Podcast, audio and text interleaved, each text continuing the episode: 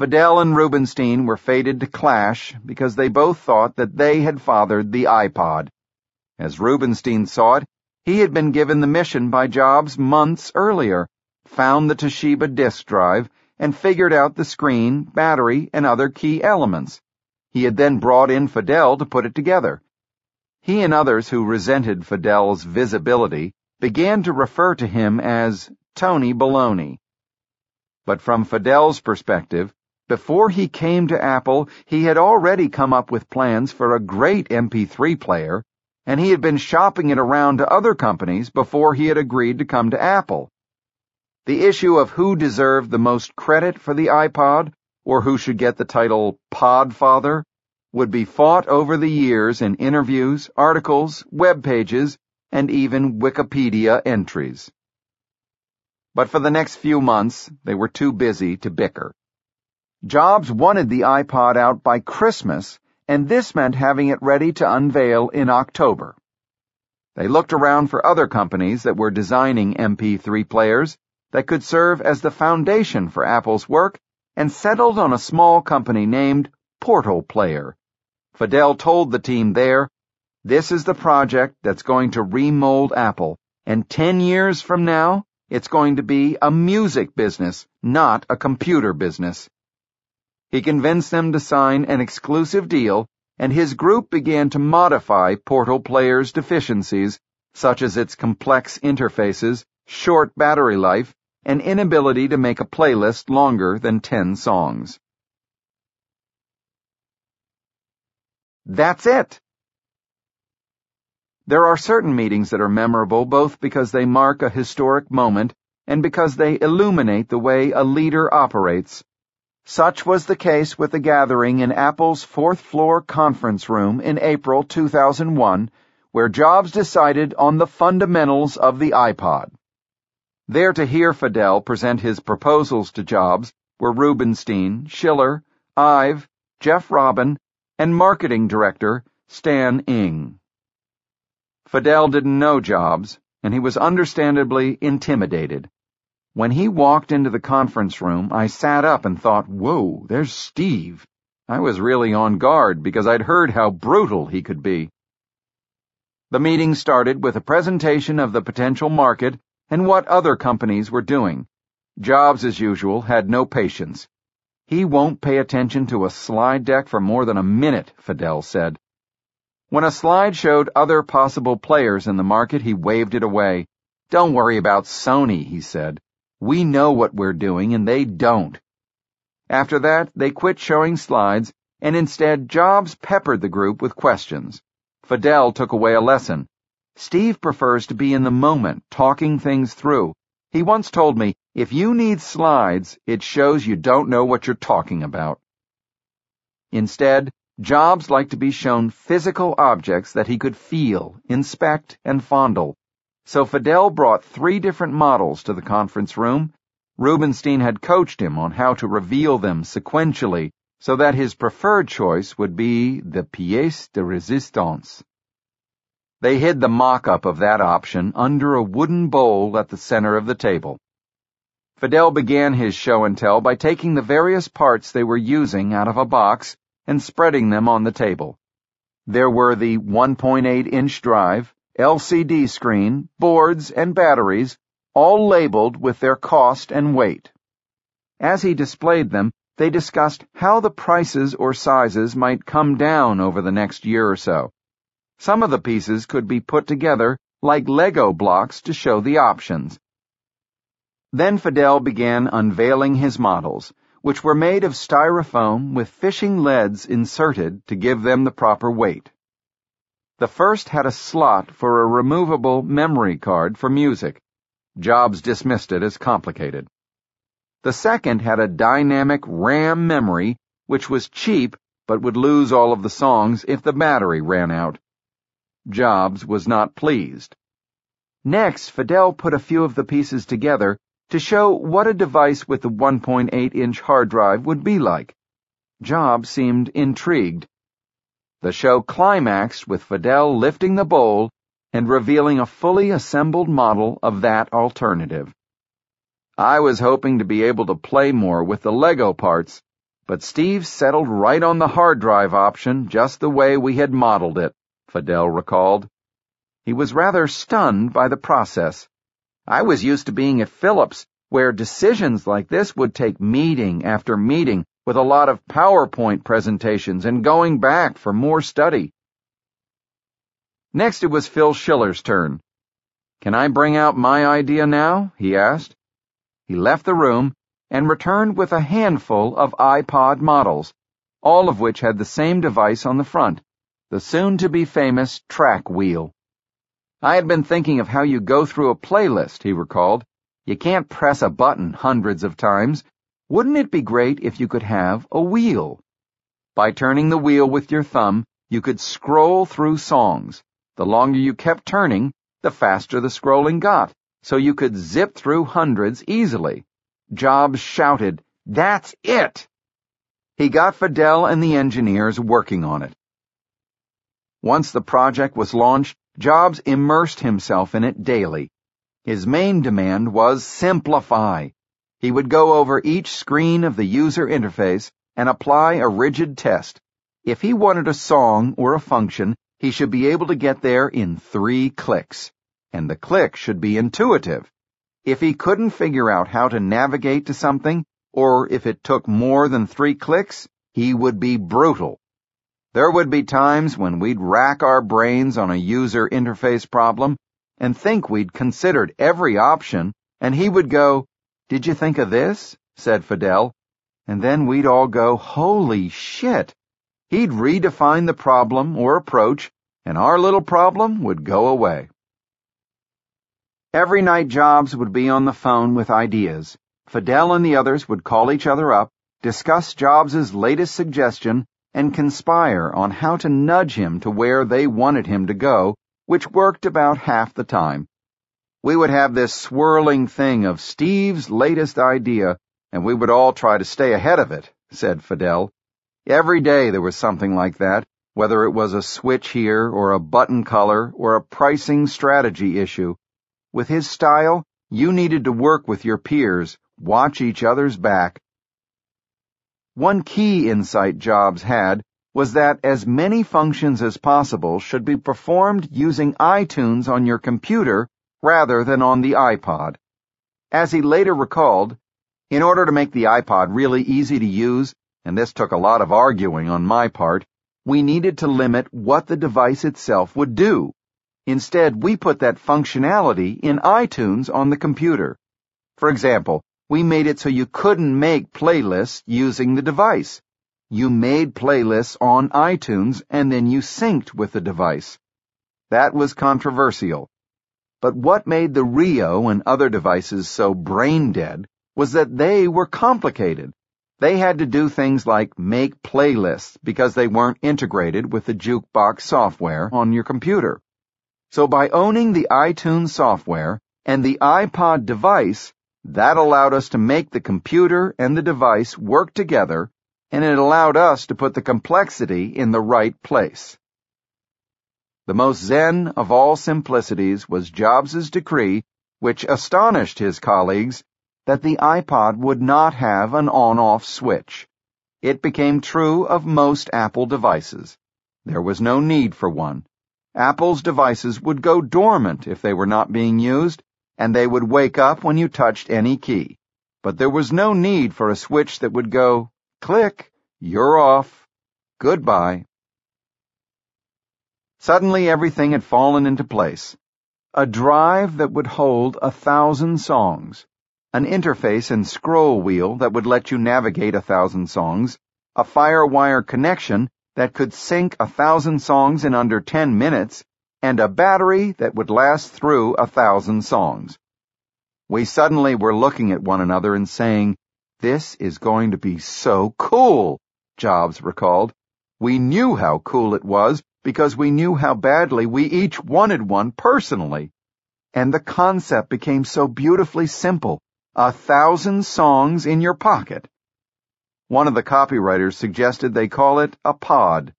Jobs was the one who, borrowing from the iMac and iTunes names, modified that to iPod. The Whiteness of the Whale. Jony Ive had been playing with the foam model of the iPod and trying to conceive what the finished product should look like when an idea occurred to him on a morning drive from his San Francisco home to Cupertino.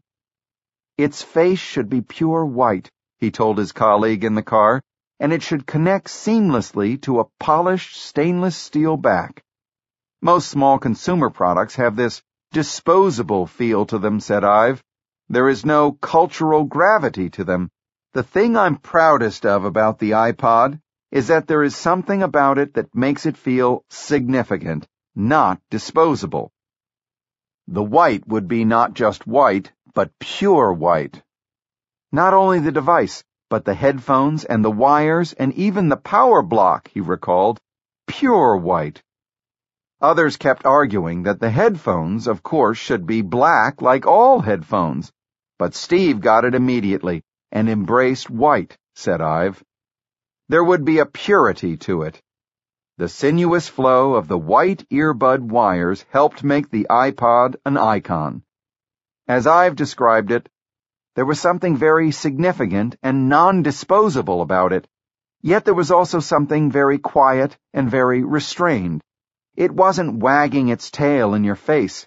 It was restrained, but it was also crazy with those flowing headphones. That's why I like white. White isn't just a neutral color, it is so pure and quiet, bold and conspicuous, and yet so inconspicuous as well.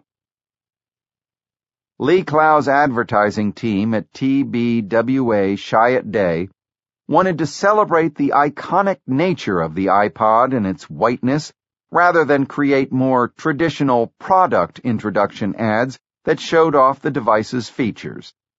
James Vincent, a lanky young Brit who had played in a band and worked as a DJ, had recently joined the agency, and he was a natural to help focus Apple's advertising on hip, millennial generation music lovers rather than rebel baby boomers. With the help of the art director, Susan Alinsangan, they created a series of billboards and posters for the iPod, and they spread the options on Jobs's conference room table for his inspection.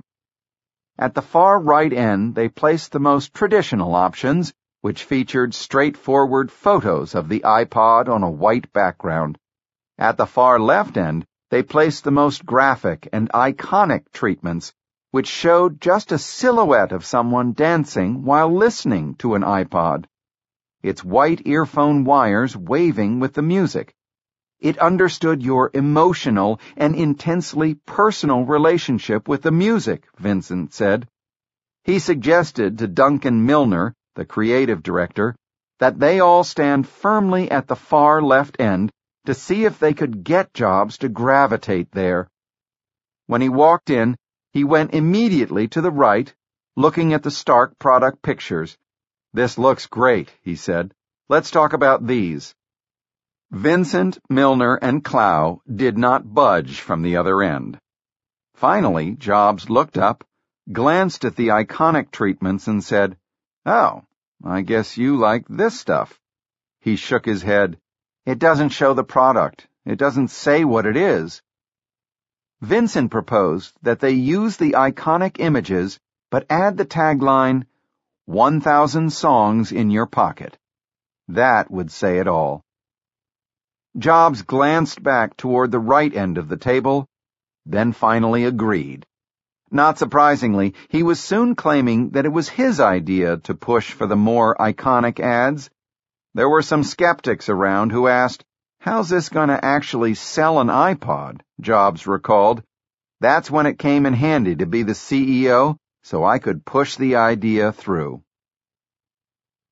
Jobs realized that there was yet another advantage to the fact that Apple had an integrated system of computer, software, and device. It meant that sales of the iPod would drive sales of the iMac. That, in turn, meant that he could take money that Apple was spending on iMac advertising and shift it to spending on iPod ads, getting a double bang for the buck. A triple bang, actually, because the ads would lend luster and youthfulness to the whole Apple brand. He recalled, I had this crazy idea that we could sell just as many Macs by advertising the iPod. In addition, the iPod would position Apple as evoking innovation and youth. So I moved $75 million of advertising money to the iPod, even though the category didn't justify one hundredth of that. That meant that we completely dominated the market for music players. We outspent everybody by a factor of about a hundred. The television ad showed the iconic silhouettes dancing to songs picked by Jobs, Clow, and Vincent. Finding the music became our main fun at our weekly marketing meetings, said Clow. We'd play some edgy cut. Steve would say, I hate that. And James would have to talk him into it. The ads helped popularize many new bands, most notably the Black Eyed Peas. The ad with Hey Mama is the classic of the silhouettes genre. When a new ad was about to go into production, Jobs would often have second thoughts, call up Vincent, and insist that he cancel it. It sounds a bit poppy, or it sounds a bit trivial, he would say. Let's call it off. James would get flustered and try to talk him around. Hold on, it's going to be great, he would argue. Invariably, Jobs would relent, the ad would be made, and he would love it. Jobs unveiled the iPod on October 23, 2001, at one of his signature product launch events. Hint, it's not a Mac, the invitation teased. When it came time to reveal the product, after he described its technical capabilities, Jobs did not do his usual trick of walking over to a table and pulling off a velvet cloth. Instead, he said, I happen to have one right here in my pocket. He reached into his jeans and pulled out the gleaming white device. This amazing little device holds a thousand songs, and it goes right in my pocket. He slipped it back in and ambled off stage to applause. Initially, there was some skepticism among tech geeks, especially about the $399 price. In the blogosphere, the joke was that the iPod stood for idiots price our devices. However, consumers soon made it a hit. More than that, the iPod became the essence of everything Apple was destined to be. Poetry connected to engineering, arts and creativity intersecting with technology, design that's bold and simple. It had an ease of use that came from being an integrated end-to-end system, from computer to FireWire to device to software to content management. When you took an iPod out of the box, it was so beautiful that it seemed to glow, and it made all other music players look like they had been designed and manufactured in Uzbekistan. Not since the original Mac had a clarity of product vision so propelled a company into the future. If anybody was ever wondering why Apple is on the earth, I would hold up this as a good example, Jobs told Newsweek's Steve Levy at the time. Wozniak, who had long been skeptical of integrated systems, began to revise his philosophy. Wow! It makes sense that Apple was the one to come up with it. Wozniak enthused after the iPod came out. After all, Apple's whole history is making both the hardware and the software with the result that the two work better together. The day that Levy got his press preview of the iPod, he happened to be meeting Bill Gates at a dinner, and he showed it to him. Have you seen this yet? Levy asked. Levy noted. Gates went into a zone that recalls those science fiction films where a space alien, confronted with a novel object, creates some sort of force tunnel between him and the object allowing him to suck directly into his brain all possible information about it. Gates played with the scroll wheel and pushed every button combination while his eyes stared fixedly at the screen. It looks like a great product, he finally said. Then he paused and looked puzzled. It's only for Macintosh? he asked. Chapter 31 the iTunes Store I'm the Pied Piper. Warner Music At the beginning of 2002, Apple faced a challenge. The seamless connection between your iPod, iTunes software, and computer made it easy to manage the music you already owned. But to get new music, you had to venture out of this cozy environment and go buy a CD or download the songs online. The latter endeavor usually meant foraying into the murky domains of file sharing and piracy services. So Jobs wanted to offer iPod users a way to download songs that was simple, safe, and legal. The music industry also faced a challenge. It was being plagued by a bestiary of piracy services, Napster, Grokster, Gnutella, Kazaa, that enabled people to get songs for free. Partly as a result, legal sales of CDs were down 9% in 2002. The executives at the music companies were desperately scrambling with the elegance of second graders playing soccer to agree on a common standard for copy protecting digital music. Paul Vidich of Warner Music and his corporate colleague Bill Raduchel of AOL Time Warner were working with Sony in that effort, and they hoped to get Apple to be part of their consortium. So a group of them flew to Cupertino in January 2002 to see Jobs. It was not an easy meeting. Vidich had a cold and was losing his voice, so his deputy, Kevin Gage, began the presentation. Jobs, sitting at the head of the conference table, fidgeted and looked annoyed. After four slides, he waved his hand and broke in. You have your heads up your asses, he pointed out. Everyone turned to Vidich, who struggled to get his voice working. You're right, he said after a long pause. We don't know what to do. You need to help us figure it out.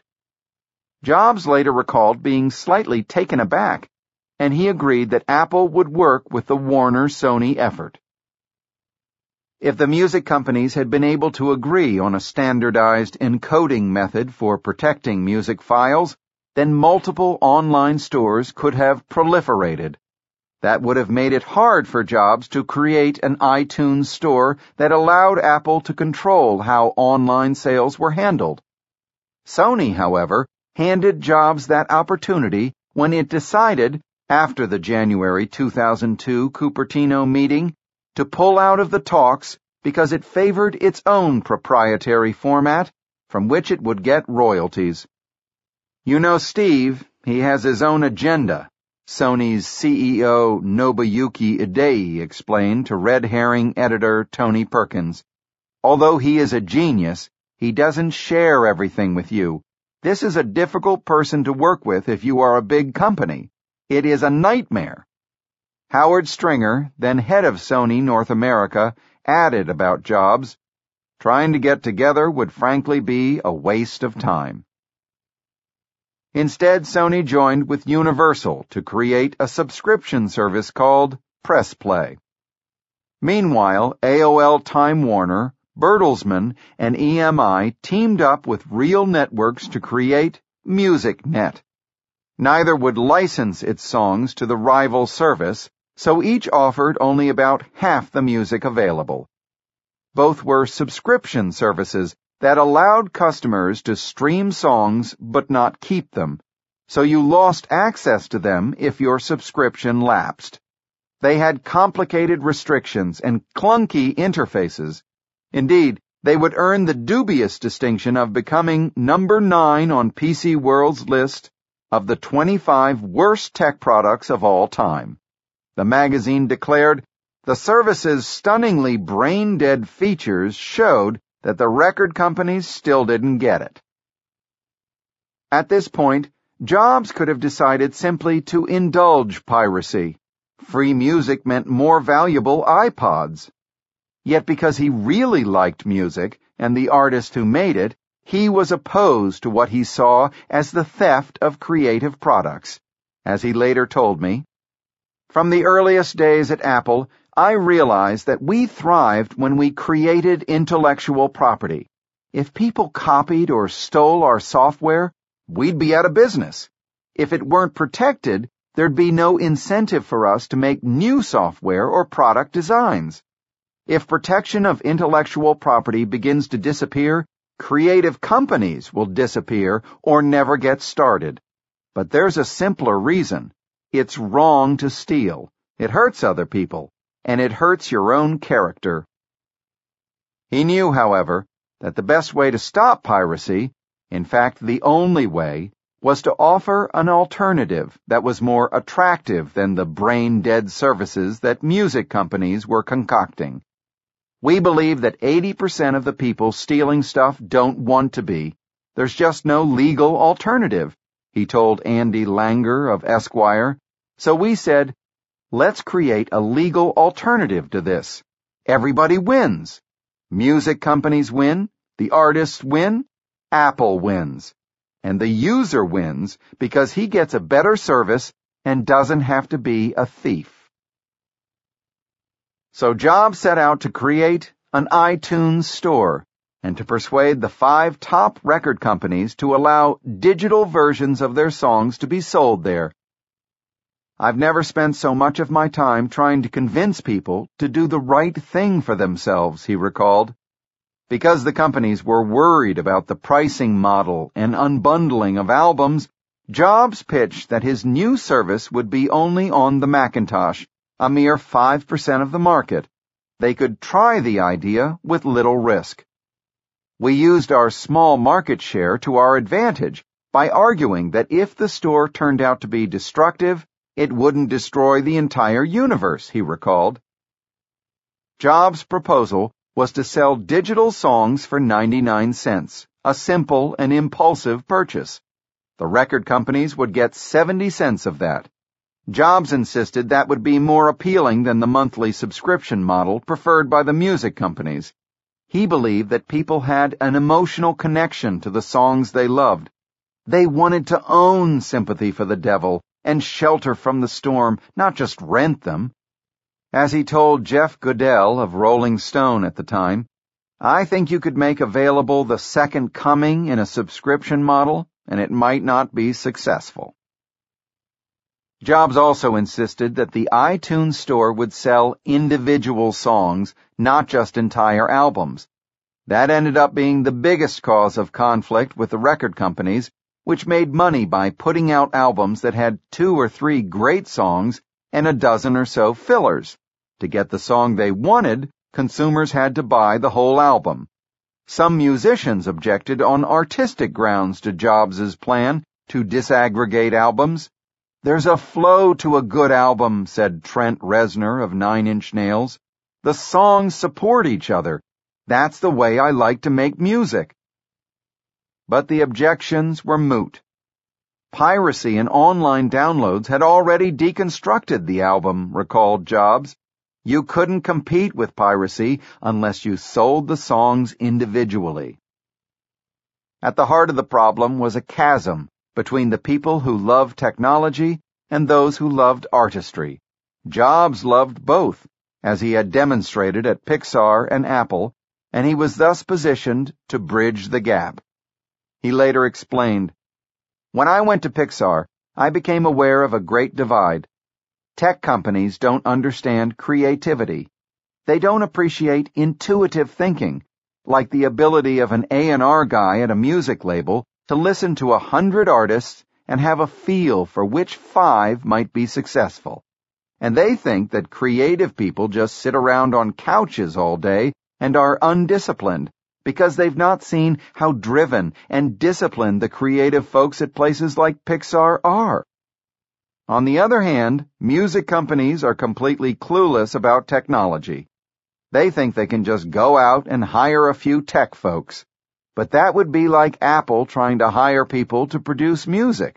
We'd get second-rate A&R people, just like the music companies ended up with second-rate tech people. I'm one of the few people who understands how producing technology requires intuition and creativity, and how producing something artistic takes real discipline. Jobs had a long relationship with Barry Schuler, the CEO of the AOL unit of Time Warner, and began to pick his brain about how to get the music labels into the proposed iTunes store. Piracy is flipping everyone's circuit breakers, Schuler told him.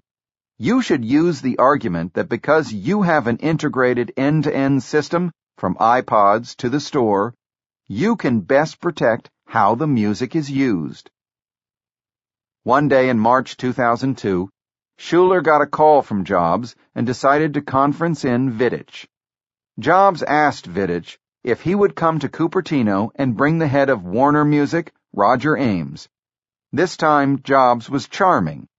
Ames was a sardonic, fun, and clever Brit, a type, such as James Vincent and Jony Ive, that Jobs tended to like.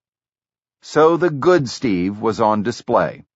At one point early in the meeting, Jobs even played the unusual role of diplomat.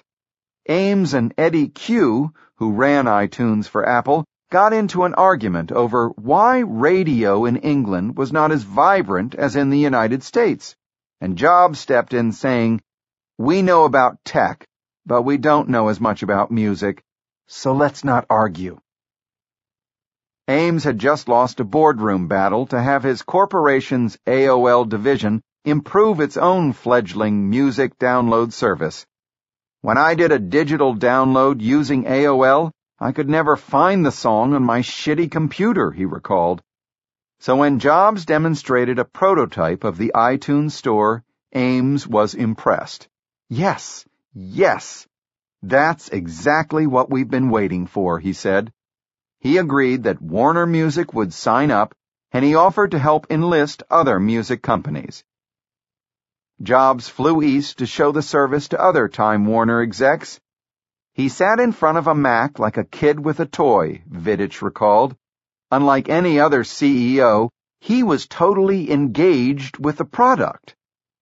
Ames and Jobs began to hammer out the details of the iTunes store, including the number of times a track could be put on different devices and how the copy protection system would work. They soon were in agreement and set out to corral other music labels. Herding cats. The key player to enlist was Doug Morris, head of the Universal Music Group. His domain included must-have artists such as U2, Eminem, and Mariah Carey, as well as powerful labels such as Motown and Interscope Geffen A&M. Morris was eager to talk, more than any other mogul, he was upset about piracy and fed up with the caliber of the technology people at the music companies. It was like the Wild West, Morris recalled. No one was selling digital music, and it was awash with piracy. Everything we tried at the record companies was a failure. The difference in skill sets between the music folks and technologists is just huge. As Ames walked with Jobs to Morris's office on Broadway, he briefed Jobs on what to say. It worked. What impressed Morris was that Jobs tied everything together in a way that made things easy for the consumer and also safe for the record companies. Steve did something brilliant, said Morris. He proposed this complete system, the iTunes Store, the music management software, the iPod itself. It was so smooth. He had the whole package. Morris was convinced that Jobs had the technical vision that was lacking at the music companies. Of course, we have to rely on Steve Jobs to do this, he told his own tech vice president, because we don't have anyone at Universal who knows anything about technology. That did not make Universal's technologists eager to work with Jobs, and Morris had to keep ordering them to surrender their objections and make a deal quickly.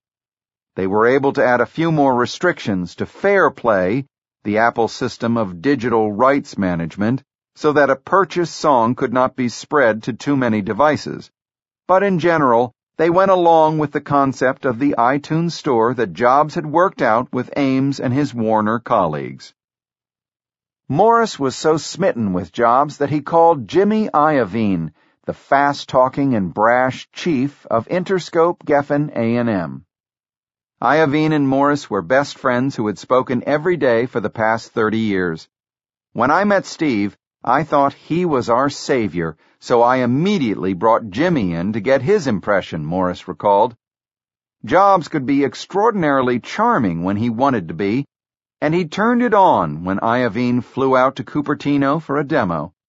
See how simple it is? he asked Iovine. Your tech folks are never going to do this. There's no one at the music companies who can make it simple enough. Iovine called Morris right away. This guy is unique, he said. You're right. He's got a turnkey solution. They complained about how they had spent two years working with Sony and it hadn't gone anywhere. Sony's never going to figure things out, he told Morris. They agreed to quit dealing with Sony and join with Apple instead. How Sony missed this is completely mind-boggling to me, a historic fuck-up, Iovine said. Steve would fire people if the divisions didn't work together, but Sony's divisions were at war with one another. Indeed, Sony provided a clear counterexample to Apple. It had a consumer electronics division that made sleek products and a music division with beloved artists, including Bob Dylan. But because each division tried to protect its own interests, the company as a whole never got its act together to produce an end-to-end service. Andy Lack, the new head of Sony Music, had the unenviable task of negotiating with Jobs about whether Sony would sell its music in the iTunes store. The irrepressible and savvy Lack had just come from a distinguished career in television journalism, a producer at CBS News and president of NBC, and he knew how to size people up and keep his sense of humor. He realized that for Sony, selling its songs in the iTunes store was both insane and necessary, which seemed to be the case with a lot of decisions in the music business. Apple would make out like a bandit, not just from its cut on song sales, but from driving the sale of iPods. Lack believed that since the music companies would be responsible for the success of the iPod, they should get a royalty from each device sold. Jobs would agree with Lack in many of their conversations and claimed that he wanted to be a true partner with the music companies. Steve, you've got me if you just give me something for every sale of your device, Lack told him in his booming voice. It's a beautiful device but our music is helping to sell it. That's what true partnership means to me. I'm with you, Jobs replied on more than one occasion. But then he would go to Doug Morris and Roger Ames to lament, in a conspiratorial fashion, that Lack just didn't get it, that he was clueless about the music business, that he wasn't as smart as Morris and Ames. In classic Steve fashion, he would agree to something, but it would never happen, said Lack. He would set you up and then pull it off the table. He's pathological, which can be useful in negotiations. And he's a genius. Lack knew that he could not win his case unless he got support from others in the industry. But Jobs used flattery and the lure of Apple's marketing clout to keep the other record labels in line. If the industry had stood together, we could have gotten a license fee, giving us the dual revenue stream we desperately needed, Lack said. We were the ones making the iPod sell, so it would have been equitable. That, of course, was one of the beauties of Jobs' end-to-end strategy. Sales of songs on iTunes would drive iPod sales, which would drive Macintosh sales. What made it all the more infuriating to Lack was that Sony could have done the same, but it never could get its hardware and software and content divisions to row in unison. Jobs tried hard to seduce Lack. During one visit to New York, he invited Lack to his penthouse at the Four Seasons Hotel. Jobs had already ordered a breakfast spread, oatmeal and berries for them both, and was beyond solicitous, Lack recalled. But Jack Welch taught me not to fall in love. Morris and Ames could be seduced. They would say, You don't get it. You're supposed to fall in love. And they did. So I ended up isolated in the industry. Even after Sony agreed to sell its music in the iTunes store, the relationship remained contentious. Each new round of renewals or changes would bring a showdown. With Andy, it was mostly about his big ego, Jobs claimed. He never really understood the music business, and he could never really deliver. I thought he was sometimes a dick. When I told him what Jobs said, Lack responded, I fought for Sony and the music industry, so I can see why he thought I was a dick. Corralling the record labels to go along with the iTunes plan was not enough, however. Many of their artists had carve-outs in their contracts that allowed them personally to control the digital distribution of their music or prevent their songs from being unbundled from their albums and sold singly. So Jobs set about cajoling various top musicians, which he found fun, but also a lot harder than he expected. Before the launch of iTunes, Jobs met with almost two dozen major artists, including Bono, Mick Jagger, and Sheryl Crow. He would call me at home, relentless, at 10 at night, to say he still needed to get to Led Zeppelin or Madonna, Warner's Roger Ames recalled. He was determined, and nobody else could have convinced some of these artists. Perhaps the oddest meeting was when Dr. Dre came to visit Jobs at Apple headquarters. Jobs loved the Beatles and Dylan, but he admitted that the appeal of rap eluded him. Now Jobs needed Eminem and other rappers to agree to be sold in the iTunes store, so he huddled with Dr. Dre, who was Eminem's mentor. After Jobs showed him the seamless way the iTunes store would work with the iPod, Dr. Dre proclaimed, Man, somebody finally got it right. On the other end of the musical taste spectrum was the trumpeter Wynton Marsalis. He was on a West Coast fundraising tour for jazz at Lincoln Center and was meeting with Jobs' wife, Laurene. Jobs insisted that he come over to the house in Palo Alto, and he proceeded to show off iTunes. What do you want to search for? he asked Marsalis. Beethoven, the trumpeter replied. Watch what it can do. Jobs kept insisting when Marsalis's attention would wander. See how the interface works? Marsalis later recalled, I don't care much about computers and kept telling him so, but he goes on for two hours. He was a man possessed. After a while, I started looking at him and not the computer because I was so fascinated with his passion. Jobs unveiled the iTunes Store on April 28, 2003, at San Francisco's Moscone Center. With hair now closely cropped and receding, and a studied, unshaven look, Jobs paced the stage and described how Napster demonstrated that the Internet was made for music delivery. Its offspring, such as Kazaa, he said, offered songs for free. How do you compete with that? To answer that question, he began by describing the downsides of using these free services. The downloads were unreliable, and the quality was often bad. A lot of these songs are encoded by seven-year-olds, and they don't do a great job. In addition, there were no previews or album art. Then he added, worst of all, it's stealing. It's best not to mess with karma. Why had these piracy sites proliferated then? Because, Jobs said, there was no alternative.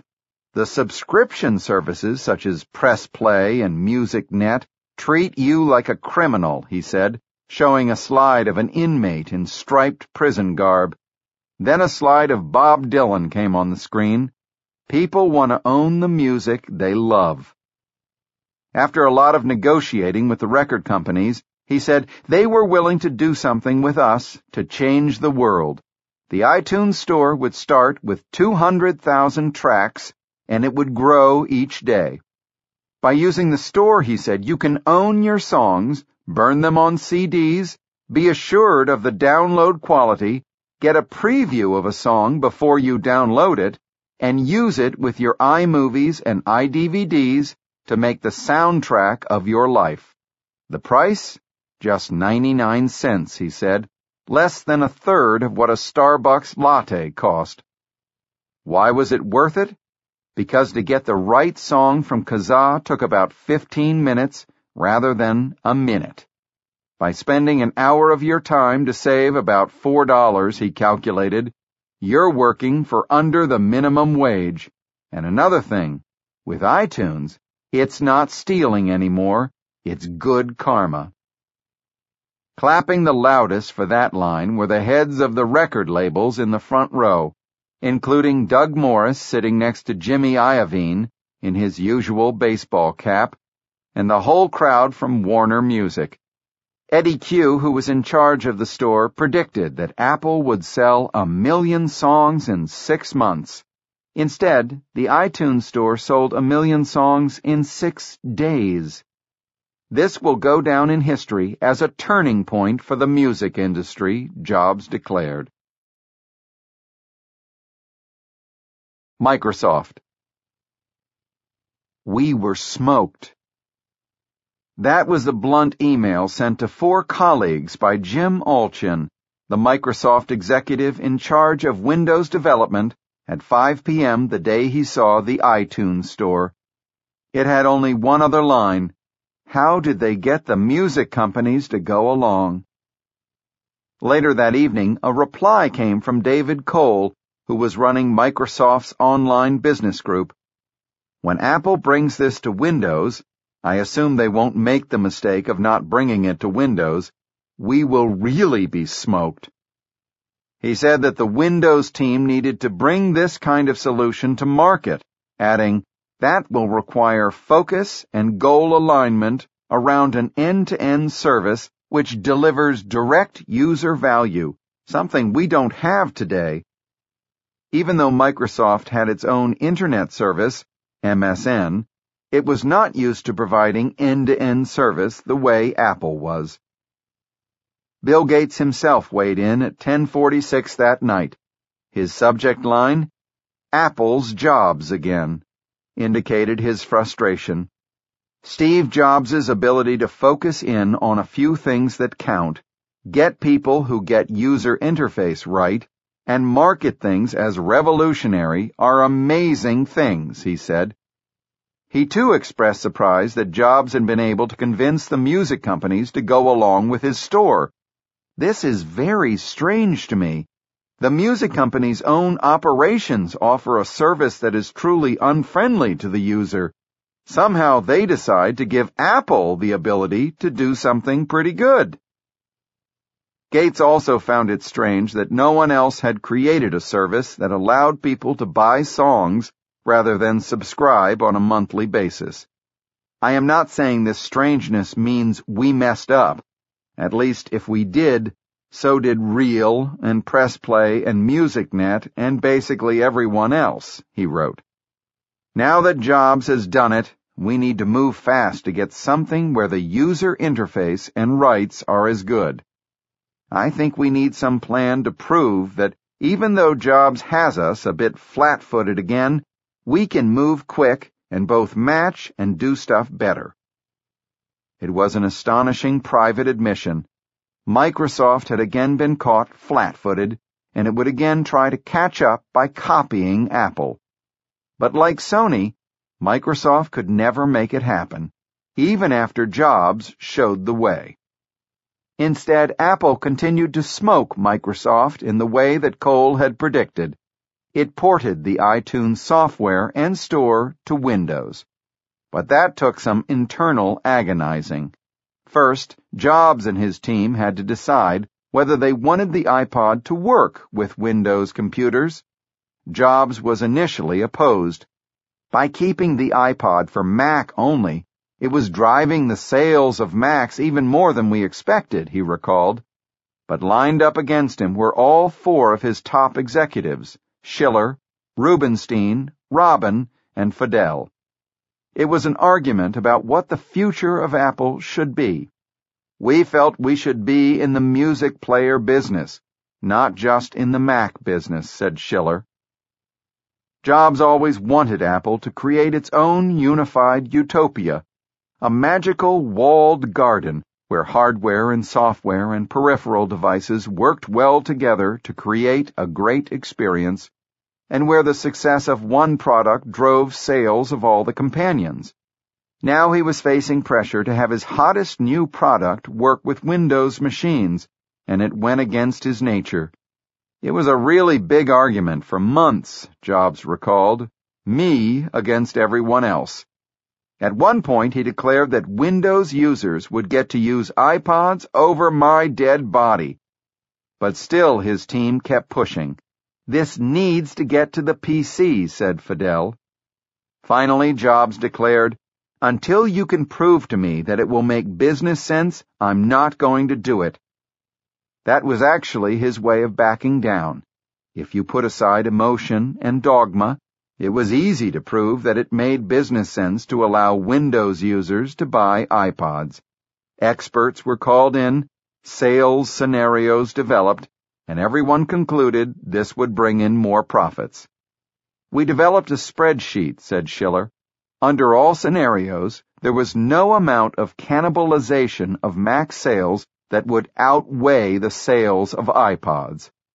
Jobs was sometimes willing to surrender, despite his reputation, but he never won any awards for gracious concession speeches. Screw it, he said at one meeting where they showed him the analysis. I'm sick of listening to you assholes. Go do whatever the hell you want. That left another question.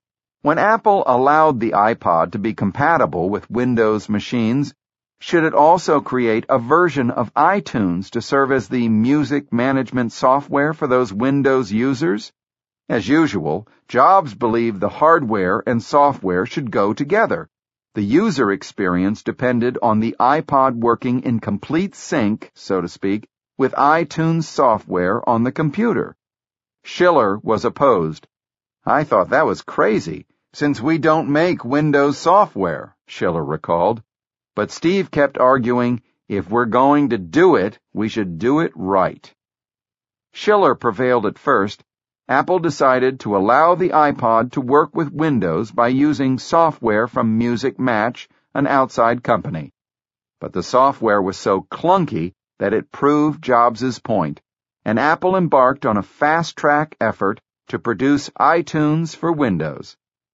Jobs recalled, to make the iPod work on PCs, we initially partnered with another company that had a jukebox, gave them the secret sauce to connect to the iPod, and they did a crappy job. That was the worst of all worlds, because this other company was controlling a big piece of the user experience. So we lived with this crappy outside jukebox for about six months, and then we finally got iTunes written for Windows. In the end, you just don't want someone else to control a big part of the user experience. People may disagree with me, but I am pretty consistent about that. Porting iTunes to Windows meant going back to all of the music companies which had made deals to be in iTunes based on the assurance that it would be for only the small universe of Macintosh users and negotiate again. Sony was especially resistant. Andy Lack thought it another example of Jobs changing the terms after a deal was done. It was, but by then the other labels were happy about how the iTunes store was working and went along, so Sony was forced to capitulate. Jobs announced the launch of iTunes for Windows in October 2003. Here's a feature that people thought we'd never add until this happened, he said, waving his hand at the giant screen behind him. Hell froze over, proclaimed the slide. The show included iChat appearances and videos from Mick Jagger, Dr. Dre, and Bono. It's a very cool thing for musicians and music, Bono said of the iPod and iTunes. That's why I'm here to kiss the corporate ass. I don't kiss everybody's. Jobs was never prone to understatement. To the cheers of the crowd, he declared, iTunes for Windows is probably the best Windows app ever written. Microsoft was not grateful. They're pursuing the same strategy that they pursued in the PC business, controlling both the hardware and software, Bill Gates told Businessweek. We've always done things a little bit differently than Apple in terms of giving people choice. It was not until three years later, in November 2006, that Microsoft was finally able to release its own answer to the iPod. It was called the Zune, and it looked like an iPod, though a bit clunkier. Two years later, it had achieved a market share of less than 5%. Jobs was brutal about the cause of the Zune's uninspired design and market weakness. The older I get, the more I see how motivations matter. The Zune was crappy because the people at Microsoft don't really love music or art the way we do. We won because we personally love music. We made the iPod for ourselves. And when you're doing something for yourself or your best friend or family, you're not going to cheese out. If you don't love something, you're not going to go the extra mile, work the extra weekend, challenge the status quo as much. Mr. Tambourine Man Andy Lack's first annual meeting at Sony was in April 2003, the same week that Apple launched the iTunes Store. He had been made head of the music division four months earlier and had spent much of that time negotiating with Jobs. In fact, he arrived in Tokyo directly from Cupertino, carrying the latest version of the iPod and a description of the iTunes Store. In front of 200 managers gathered, he pulled the iPod out of his pocket. Here it is, he said as CEO Nobuyuki Idei and Sony's North America head, Howard Stringer, looked on. Here's the Walkman killer. There's no mystery meat. The reason you bought a music company is so that you could be the one to make a device like this. You can do better. But Sony couldn't. It had pioneered portable music with the Walkman it had a great record company, and it had a long history of making beautiful consumer devices. It had all of the assets to compete with Jobs' strategy of integration of hardware, software, devices, and content sales. Why did it fail? Partly because it was a company, like AOL Time Warner, that was organized into divisions. That word itself was ominous with their own bottom lines. The goal of achieving synergy in such companies by prodding the divisions to work together was usually elusive. Jobs did not organize Apple into semi-autonomous divisions. He closely controlled all of his teams and pushed them to work as one cohesive and flexible company with one profit and loss bottom line. We don't have divisions with their own P&L, said Tim Cook. We run one P&L for the company. In addition, like many companies, Sony worried about cannibalization. If it built a music player and service that made it easy for people to share digital songs, that might hurt sales of its record division. One of Jobs' business rules was to never be afraid of cannibalizing yourself. If you don't cannibalize yourself, someone else will, he said. So even though an iPhone might cannibalize sales of an iPod, or an iPad might cannibalize sales of a laptop, that did not deter him. That July, Sony appointed a veteran of the music industry, Jay Samit, to create its own iTunes-like service called Sony Connect, which would sell songs online and allow them to play on Sony's portable music devices. The move was immediately understood as a way to unite the sometimes conflicting electronics and content divisions, the New York Times reported. That internal battle was seen by many as the reason Sony, the inventor of the Walkman and the biggest player in the portable audio market, was being trounced by Apple. Sony Connect launched in May 2004. It lasted just over three years before Sony shut it down. Microsoft was willing to license its Windows Media Software and digital rights format to other companies, just as it had licensed out its operating system in the 1980s. Jobs, on the other hand, would not license out Apple's Fairplay to other device makers, it worked only on an iPod. Nor would he allow other online stores to sell songs for use on iPods. A variety of experts said this would eventually cause Apple to lose market share, as it did in the computer wars of the 1980s. If Apple continues to rely on a proprietary architecture, the Harvard Business School professor Clayton Christensen told Wired, the iPod will likely become a niche product. Other than in this case, Christensen was one of the world's most insightful business analysts, and Jobs was deeply influenced by his book, The Innovator's Dilemma. Bill Gates made the same argument. There's nothing unique about music, he said. This story has played out on the PC.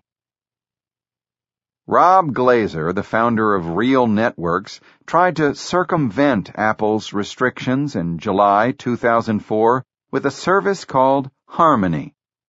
He had attempted to convince Jobs to license Apple's Fair Play format to Harmony, but when that didn't happen, Glaser just reverse engineered it and used it with the songs that Harmony sold.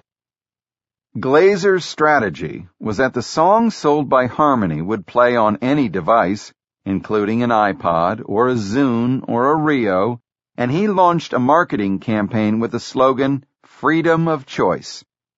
Jobs was furious and issued a release saying that Apple was stunned that Real Networks has adopted the tactics and ethics of a hacker to break into the iPod. Real Networks responded by launching an internet petition that demanded, Hey Apple, don't break my iPod. Jobs kept quiet for a few months, but in October, he released a new version of the iPod software that caused songs bought through Harmony to become inoperable. Steve is a one-of-a-kind guy, Glaser said. You know that about him when you do business with him. In the meantime, Jobs and his team, Rubinstein, Fadell, Robbin, Ive, were able to keep coming up with new versions of the iPod that extended Apple's lead. The first major revision, announced in January 2004, was the iPod Mini, far smaller than the original iPod, just the size of a business card. It had less capacity and was about the same price. At one point, Jobs decided to kill it not seeing why anyone would want to pay the same for less. He doesn't do sports, so he didn't relate to how it would be great on a run or in the gym, said Fadell. In fact, the Mini was what truly launched the iPod to market dominance by eliminating the competition from smaller flash drive players. In the 18 months after it was introduced,